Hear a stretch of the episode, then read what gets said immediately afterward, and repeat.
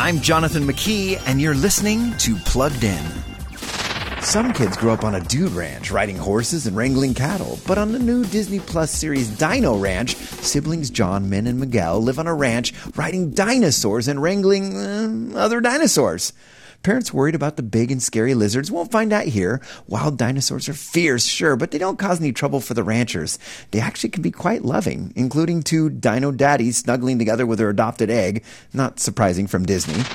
There's never a dull moment on Dino Ranch. Aim Overall, the content is pretty typical for TVY, and each 12 minute adventure teaches something new, whether it's how to be brave even when you're scared, or knowing when it's okay to ask for help. Before streaming the latest shows, visit pluggedin.com slash radio.